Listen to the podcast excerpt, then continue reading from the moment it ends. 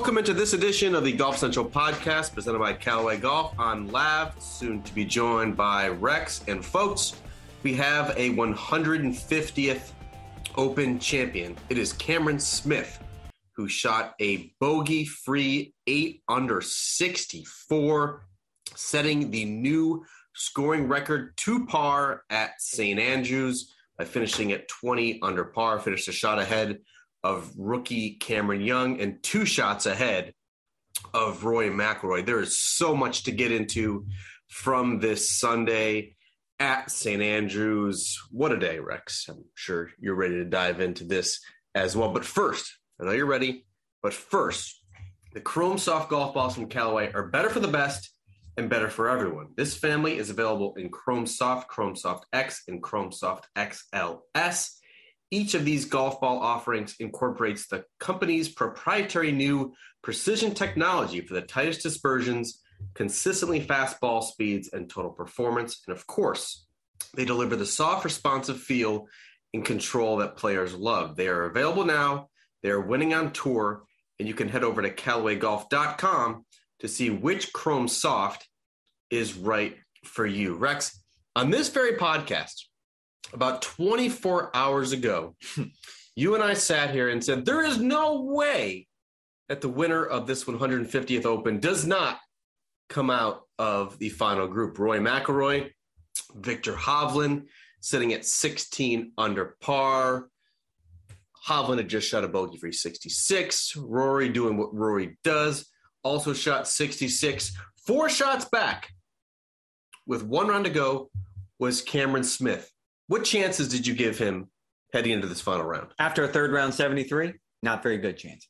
And it, it had everything to do with what you just said. It just wasn't that Rory was up by four strokes. It was Viktor Hovland was up by four strokes. It didn't look like Cam- both of those are top ten players in the world. You would have thought at least one of them would do something today. I don't think we entertained the thought, and we actually joked about this because in our punch out we had to kind of talk around the idea. I don't even think I bet on Cameron Smith.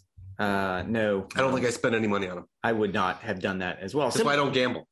Among, uh, well, you don't know how to gamble. Cheap. It, and being cheap. You don't know how to gamble. I think it's because you don't like to lose. Is what this don't like to lose. Don't like to spend money. Hmm. All of those myriad things. reasons. That's right. I, I think what this goes to though is the idea that not only was Cam Smith four strokes back from two very, very good players, including Rory McIlroy, who we all thought was going to close this one out, despite my reluctance to admit that last night on the podcast. It had everything to do with he shot 73. He looked shook. He looked rattled after that Saturday round. I just didn't see anything in his game or his body language that would lead me to believe that he was on his way to this round, to a 70, to a 64, to kind of a I'm going to joke about this and we can get to it later. A career defining round like this for Cameron Smith was a career defining round. Of course it was. It, it, I thought Kapalua was a career defining round when he shot 33 under par the world number one Kapalua. Jon Rahm. We thought uh, the Players Championship where he defeated the strongest field in golf with what would you call it? A very ballsy uh, closing stretch that he had uh, at TPC Sawgrass to secure what is essentially the fifth major in golf. Uh, in, in, hindsight, it makes a whole lot of sense. Cameron Smith was a player who hold a unofficial record 253 feet worth of putts in the second round, and then he made just two birdies in the third round. That clearly should have signaled to us that that was his poor round, and he got it out of the way. Now, I did again. I did not think that he was going to clearly. Up, clearly, I did not mm. think he was going to make up a four-shot deficit to Rory McIlroy to Viktor Hovland. All those guys needed to do on Sunday was a very simple game plan. This is a very simple game plan that they needed to follow, Rex. You needed to avoid the bunkers. You needed to take care of the drivable par fours, of which there were many, and you needed to capitalize on the par fives.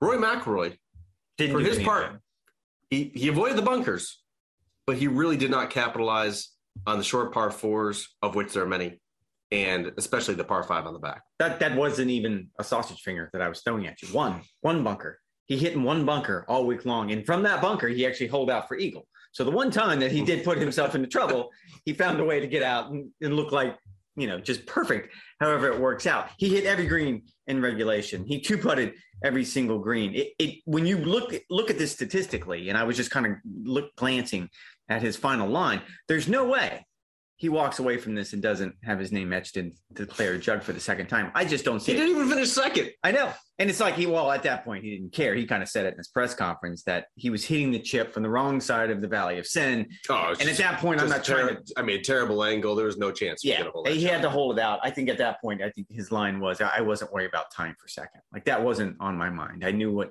I needed to do. I will say this you just pride yourself, pride yourself out of your room downstairs in our flat.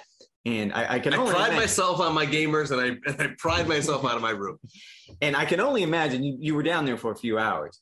Uh, 2,000 words, I think you said. Yes, two thousand words. So uh, I just had to take a look at this, and this is why I'm, I'm laughing. So there's 36 synonyms, different ways to say balls. So I'm curious. I'm curious if you got to. Did you do orbs, I did. I did. I did gutsy. globes, I did heroic. jacks in the box, pellets?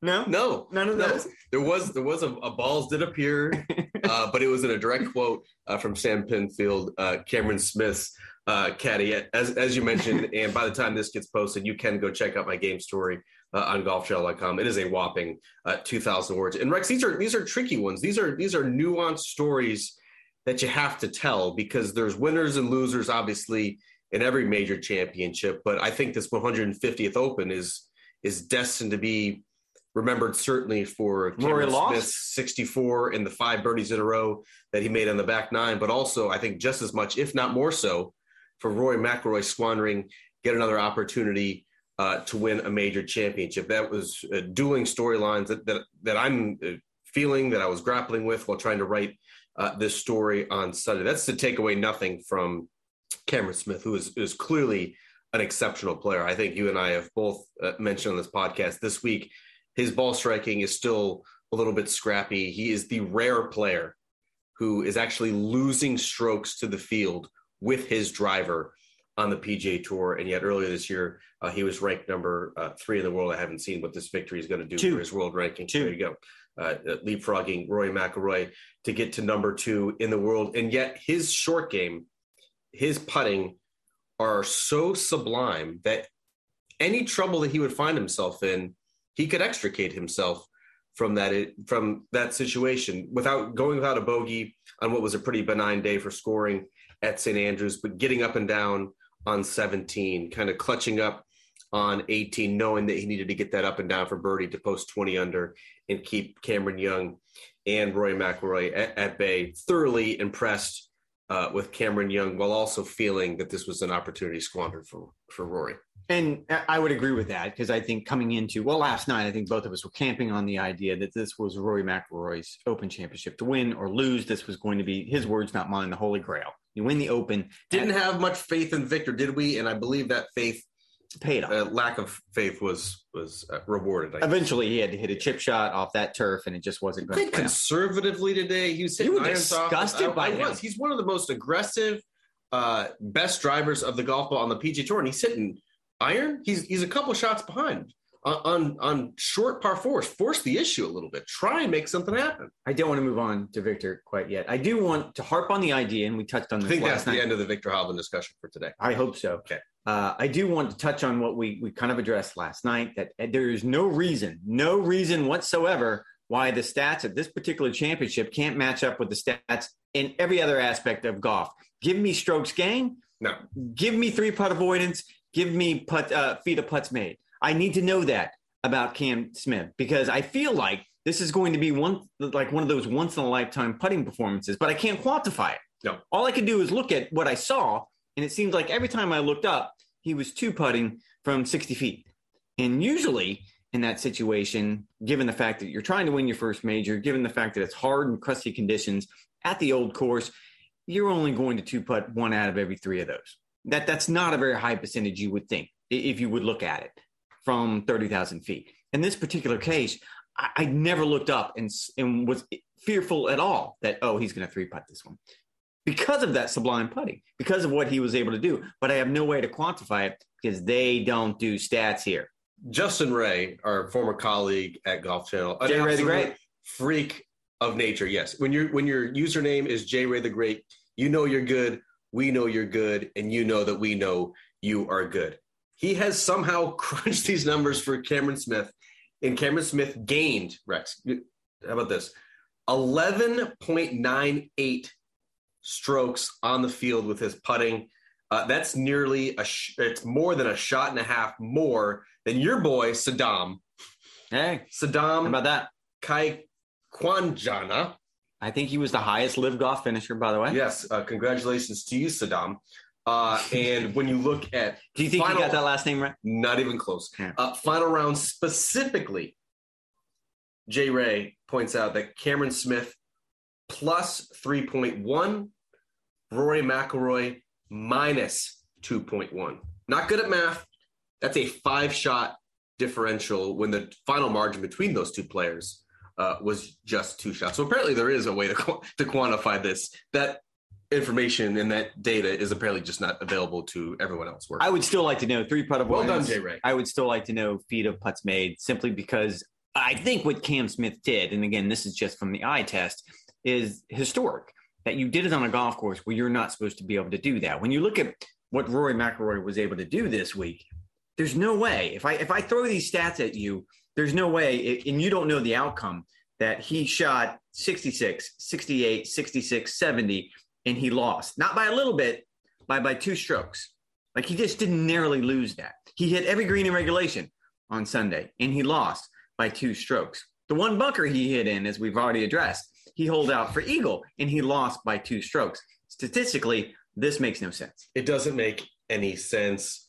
And yet it still feels like a satisfying winner. Like Cameron Smith has played great golf this year. He's done everything well. Sure. He was factoring at the Masters. I believe he's in the final group of Scotty Scheffler on the final day uh, and had uh, a round to forget. I, before we close the books on Cameron Smith and turn our full attention to Rory, since I know that that was the subject of your column uh, on Sunday night on golfchannel.com, I did want to get into a very interesting moment uh, during the press conference. Uh, uh, our pal Phil Casey Awkward moment. Uh, incredibly awkward moment. Uh, I'm, I'm going to quote Cameron Smith here directly because uh, Phil Casey, a terrific reporter, uh, asked him about the links that we have all heard, all the rumors uh, tying him to LIV golf with a potential announcement uh, in a couple of days following the Open Championship. Now, when he was asked about this, Cameron Smith said, quote, I just won the British Open, and you're asking about that. I think that's pretty not that good.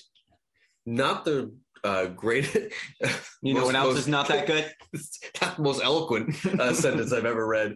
Uh, but he was clearly flustered by that. Uh, and, and Phil, uh, to his credit, followed up. But the question is still there. Are you interested? Is there any truth in those rumors? Quote, I don't know, mate. My team around me handles all of that stuff. I'm here to win golf tournaments. Rex, you're our insider for golfchannel.com. What's the latest? He didn't say no. Like you can go back and read that. He didn't deny the reports. He didn't deny the rumors. And I've been one. I, I so steer away from rumors when it comes to this story, simply because until I see it, there's too many rumors. That we're constantly hearing things. You and I both.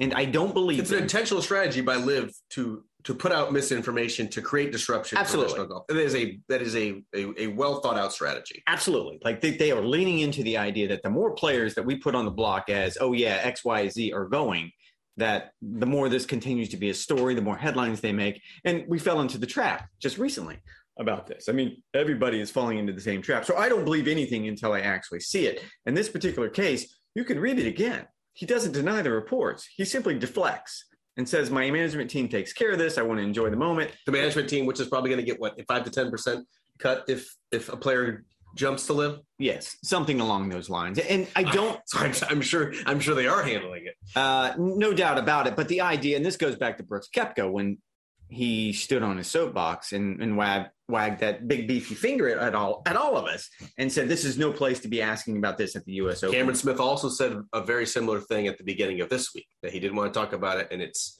it, where he's here at the Open. Well, and again, I keep going back to Brooks at the U.S. Open when he stands up and he lectures the media about you. I can't believe you people are doing this. I can't believe you people are making this a story. And less than a week later, he has signed. He had, it was officially announced that he's with LIV Golf.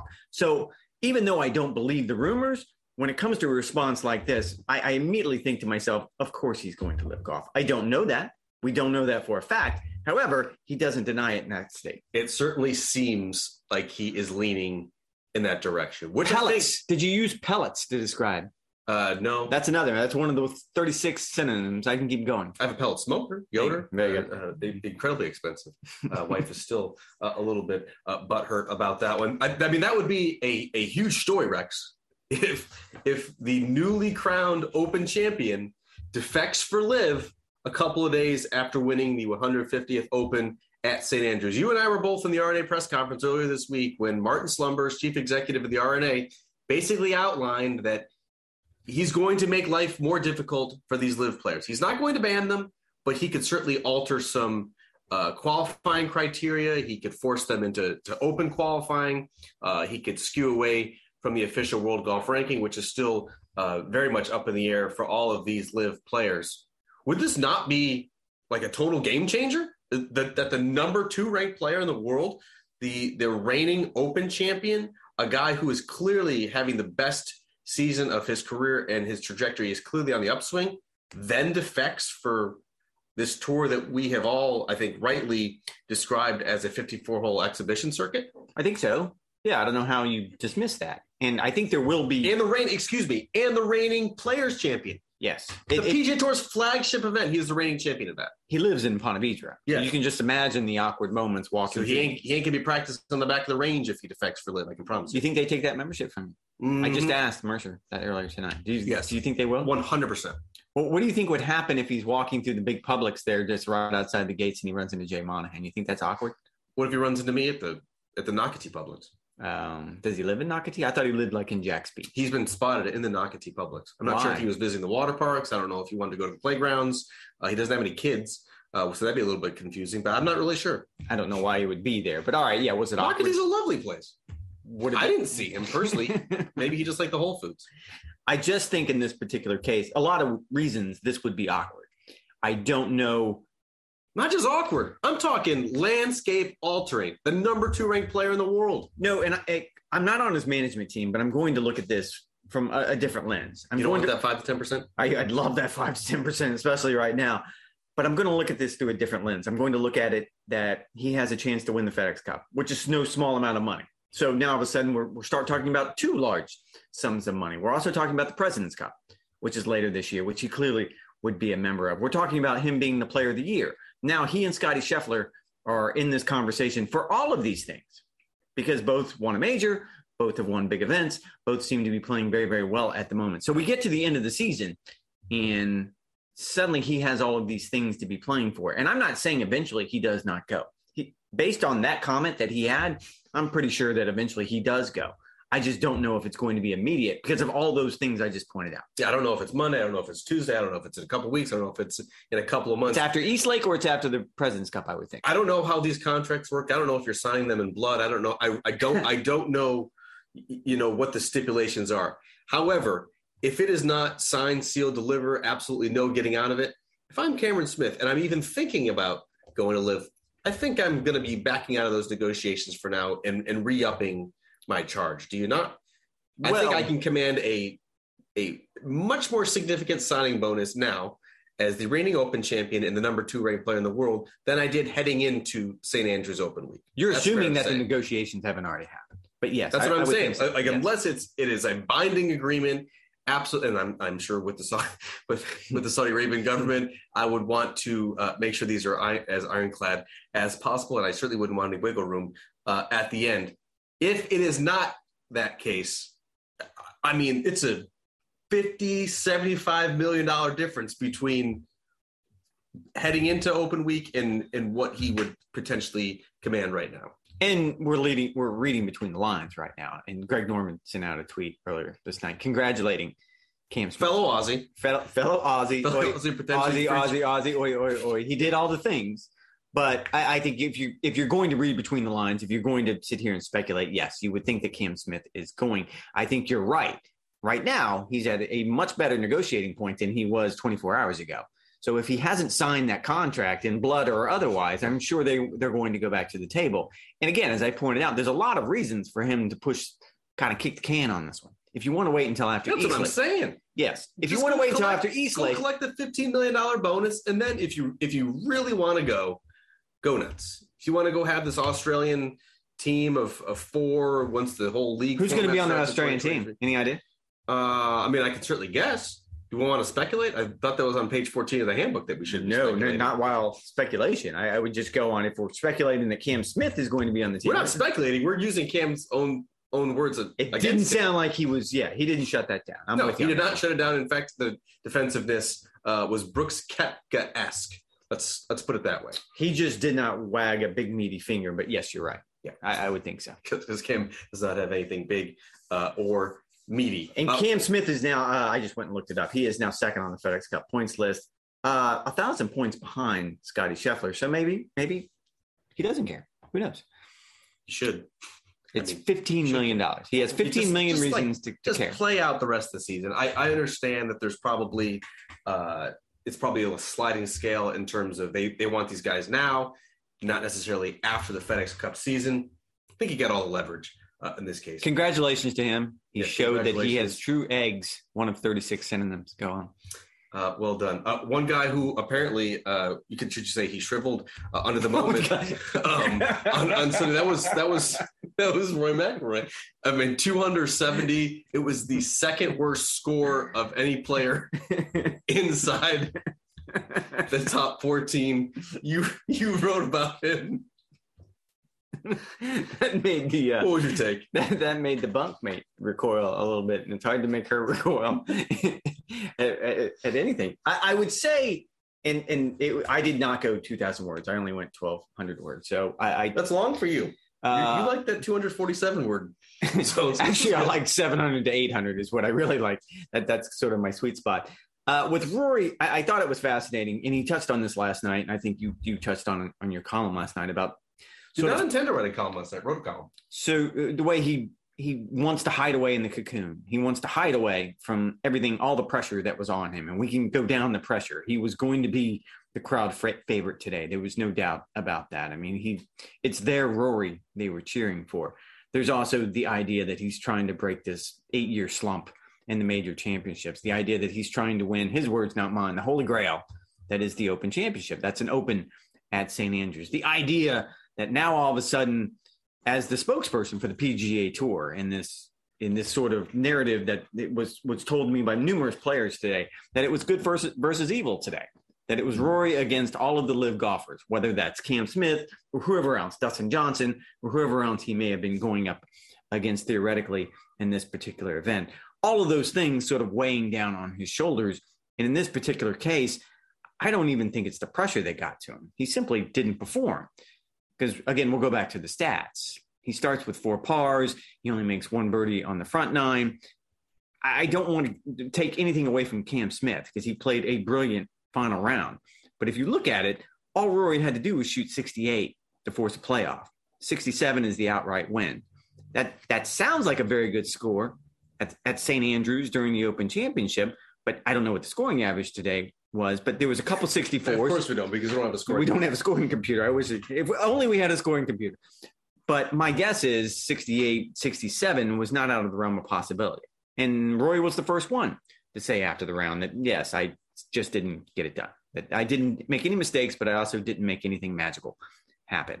And I, I found it fascinating that even in defeat, So how so how do you how do you view that? I, I mean, is that is this is this dispiriting because it's it's yet another opportunity lost? He had a four shot cushion on Cameron Smith and was unable to keep him at bay. Is it encouraging because this was the he, I mean, he had a really good. major you were season. so mad because I had I had called dibs on Rory, and like after you listened to Rory, even more so you the didn't fact dibs. I offered I offered Rory McIlroy to you this morning, win or lose. I was Thinking- going to write him win or lose anyway. so Thinking- I don't think I was listening to what you had to say anyway. I'm sure I was just eating my bacon bath this morning and just thinking to myself. Thinking, of course, that if if Rory didn't win, well, Viktor Hovland surely would win, and I could have fun relegate You Viktor. didn't have Viktor Cam Smith locked and loaded? No, did not have him locked and loaded. Did the best I could. Make sure you check it out on golfchannel.com. I'm sure it's 2,000 well written words. That's normally what you do. I, I, but I will say this about Rory, and you missed out. And this is why you were angry because he, he did what he always does. He cut a vein. I didn't miss out. Well, you were there, but you didn't get to write it. He, he cut a vein and, and just Well, I us, promise I did. and, and just let us all see it and let us all feel it because he talked about being inside this cocoon, but then he admits this afternoon after he loses and the emotion comes out that yes, when I walked out of my room at the hotel that's right next to the 18th green, I'm not going to try to pronounce it because you keep correct. Rusex. Rusacks, thank you. The Rusacks Hotel. He all week long he glanced up at that big yellow leaderboard. How much do you think that room cost? Uh, more than you and I were able to pay. If the hot Uh, dog, if the hot dog that the bunkmate had the other day was 37, 37 pounds. pounds, I'm going to go ahead and say that the room that Rory was staying in with a direct view of the club, uh, of the leaderboard, it's probably going to cost you a thousand plus pounds a night. 37 pounds. Mike, that's more than my per diem per day. There was also a gin and Gin and tonic. Of course, That's because of course there was. Now, now we have it. Uh, he would glance up, though. He admitted that yeah, I think his line was, "I'm not a machine." I would glance up at the leaderboard Not a robot. and imagine that my name was on top of that leaderboard. And then, being Rory, being Rory, he said that on Saturday night it was, and then Sunday night it was not. And I, I think, as much as this is going to impact him going forward, and I, think did- it will. did not, I did not miss that. That was the lead of my story. And I think it was the lead of my story as well. So I, I think we double up. Apparently, we don't have a very good editor who's going to keep us both off the same side of the story. I think what this does going forward, and he he leaned into the positives. He leaned into the idea that you look what I did in the major championships this year. You look what I did this year. Period. That is one of my better seasons on the PGA Tour. He's not going to let this one burn at him.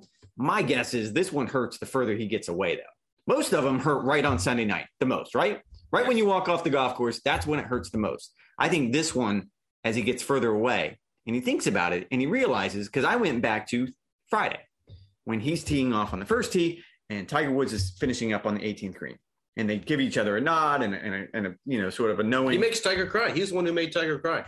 um, maybe. I don't know about that. I mean, I think a lot of reasons. That got him. I think a lot of reasons made Tiger Woods cry.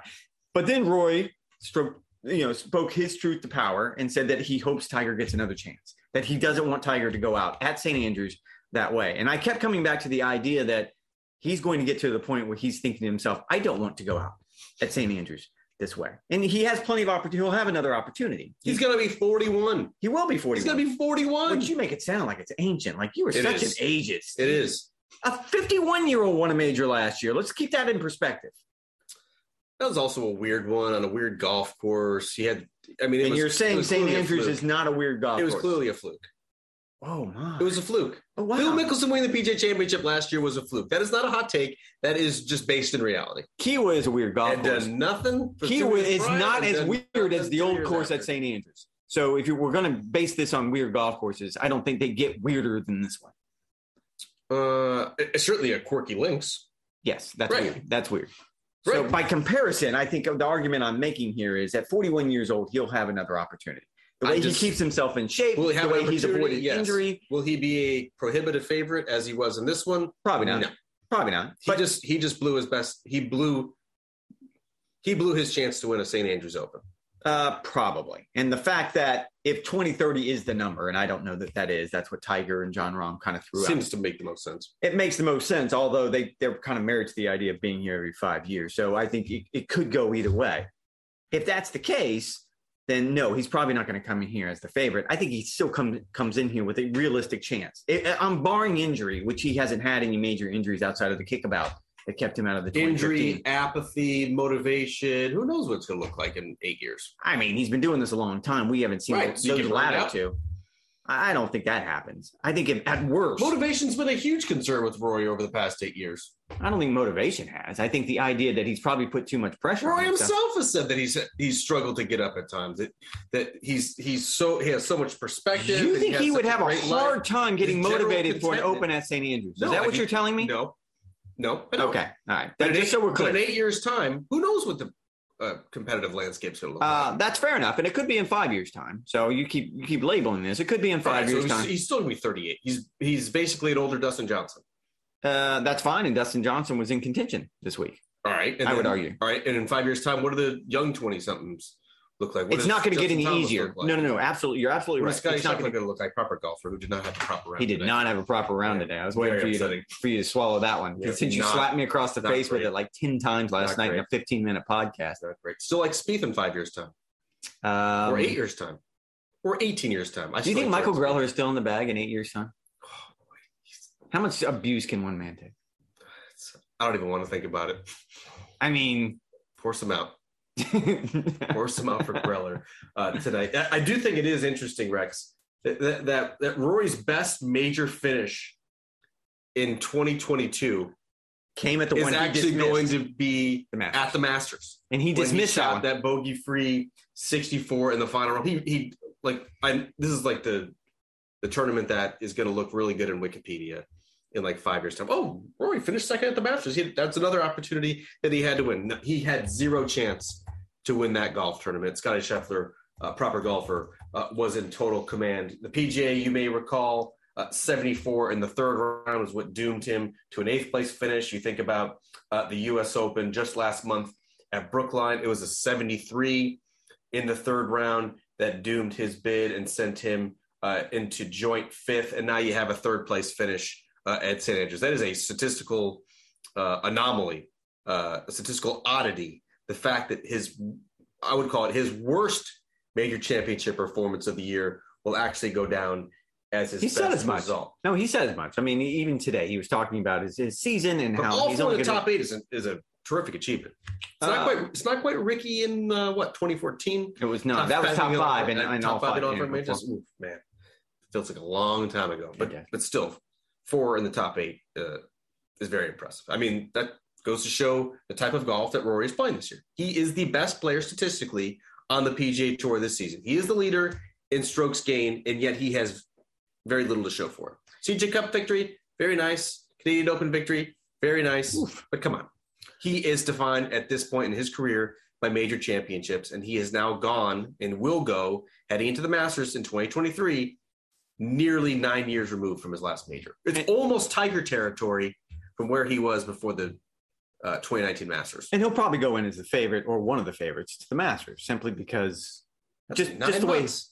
just the way his form is, though. I, I don't see him falling off. There's no reason. Again, there hasn't. knows what nine months is going to look like? There hasn't been Colin any Morikawa had a chance to be world number one six months ago, and now he's in danger of dropping outside the top 10. I think I was dubious of that one from the start. And let's go back and play some of Two-time major pod- champion Colin Morikawa. Let's go back and play some of them podcasts. I think I was always pointing out same thing that it, going into la- going into today's round, I would make the argument that okay, Viktor Hovland, great player. I think he may end up end up winning a major. However, May the chipping's going to be a glaring weakness until he finds a way to fix it. And when it comes to Colin Morikawa, I would argue that the putting is still not consistent enough for him to win on a week in and week out basis. Hmm.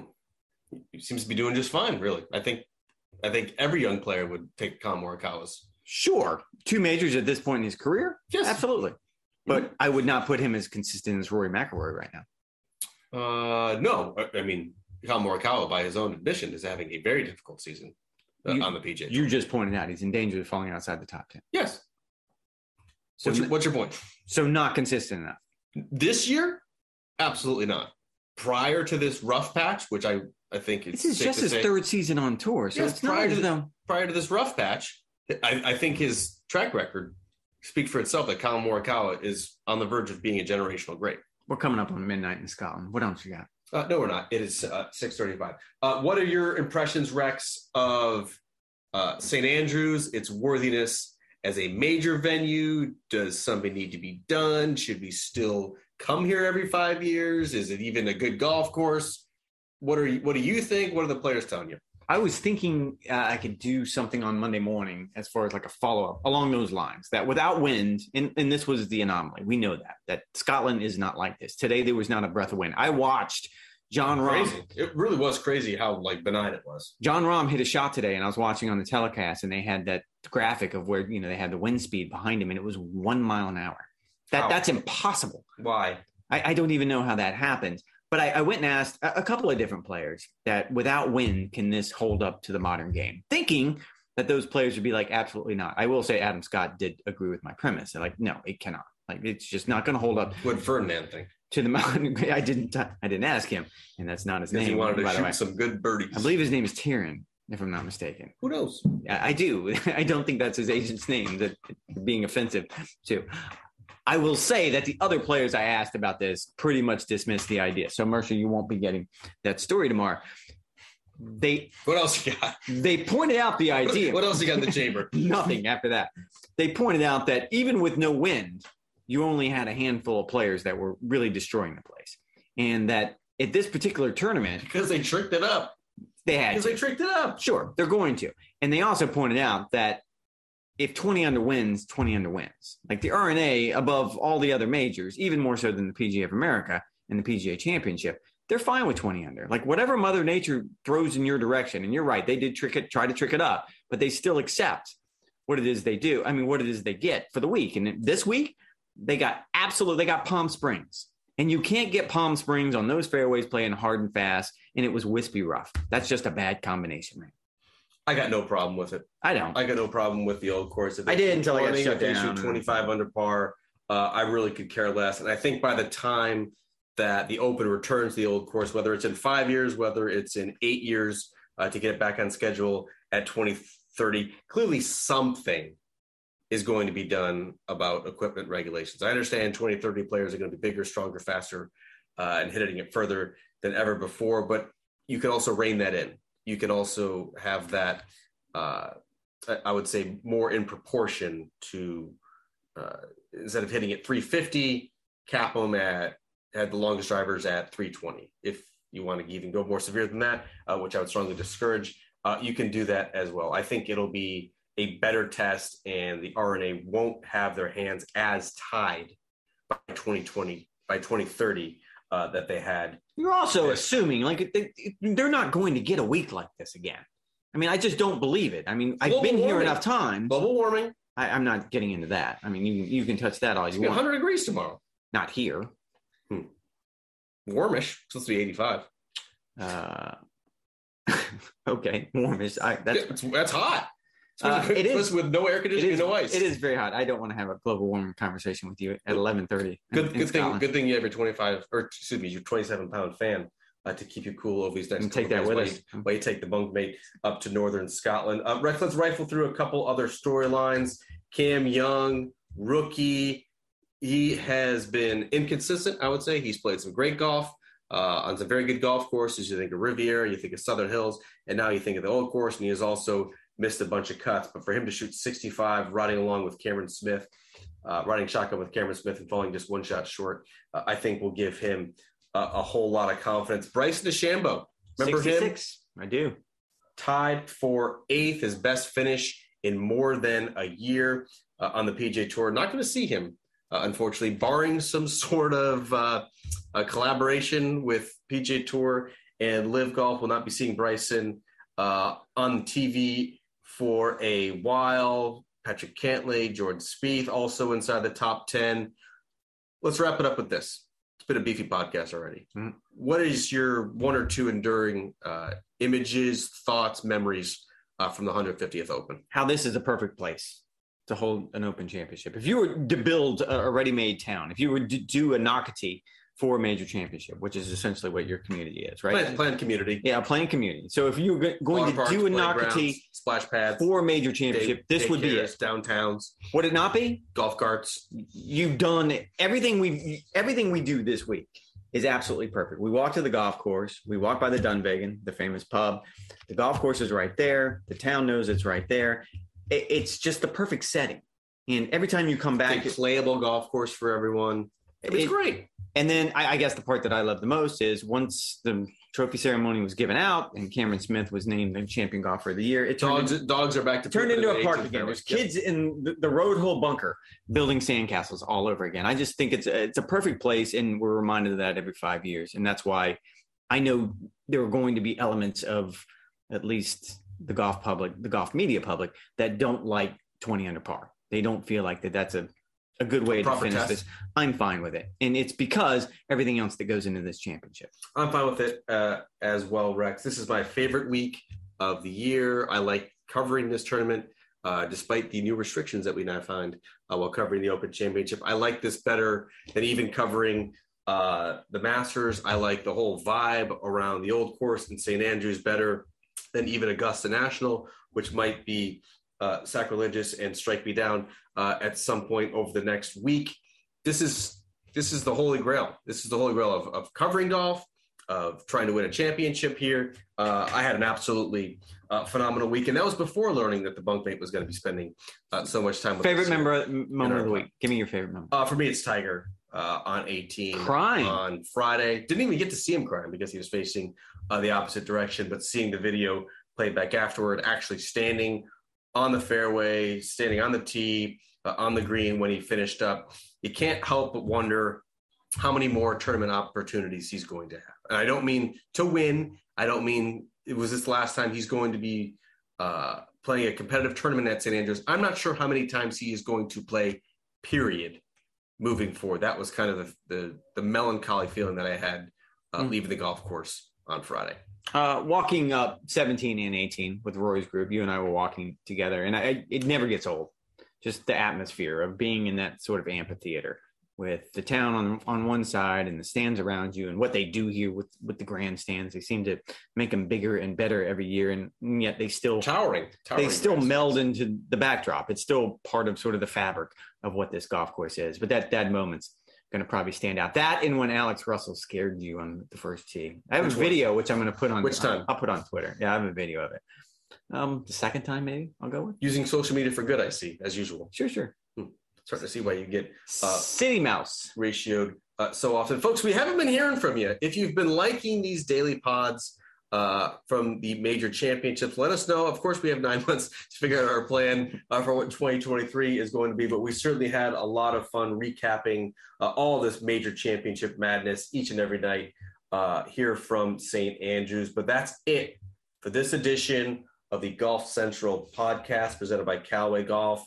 We'll be back next week. The bunkmate probably won't be joining us Nope. uh, after uh, participating in so many pods uh, un- unwittingly uh, over the past week. Ooh, man, we're going to have to come down from the Open Championship Safe travels. You got a To- flight early tomorrow to morning. reflecting on the 3M Open. Sure, absolutely. Mm, that I'm sounds uh, like a whole lot of fun. Yep, can't wait to see uh, what movie offerings uh, the Delta flight has uh, tomorrow. But thank you guys for listening to this edition of the pod. We'll talk to you next week.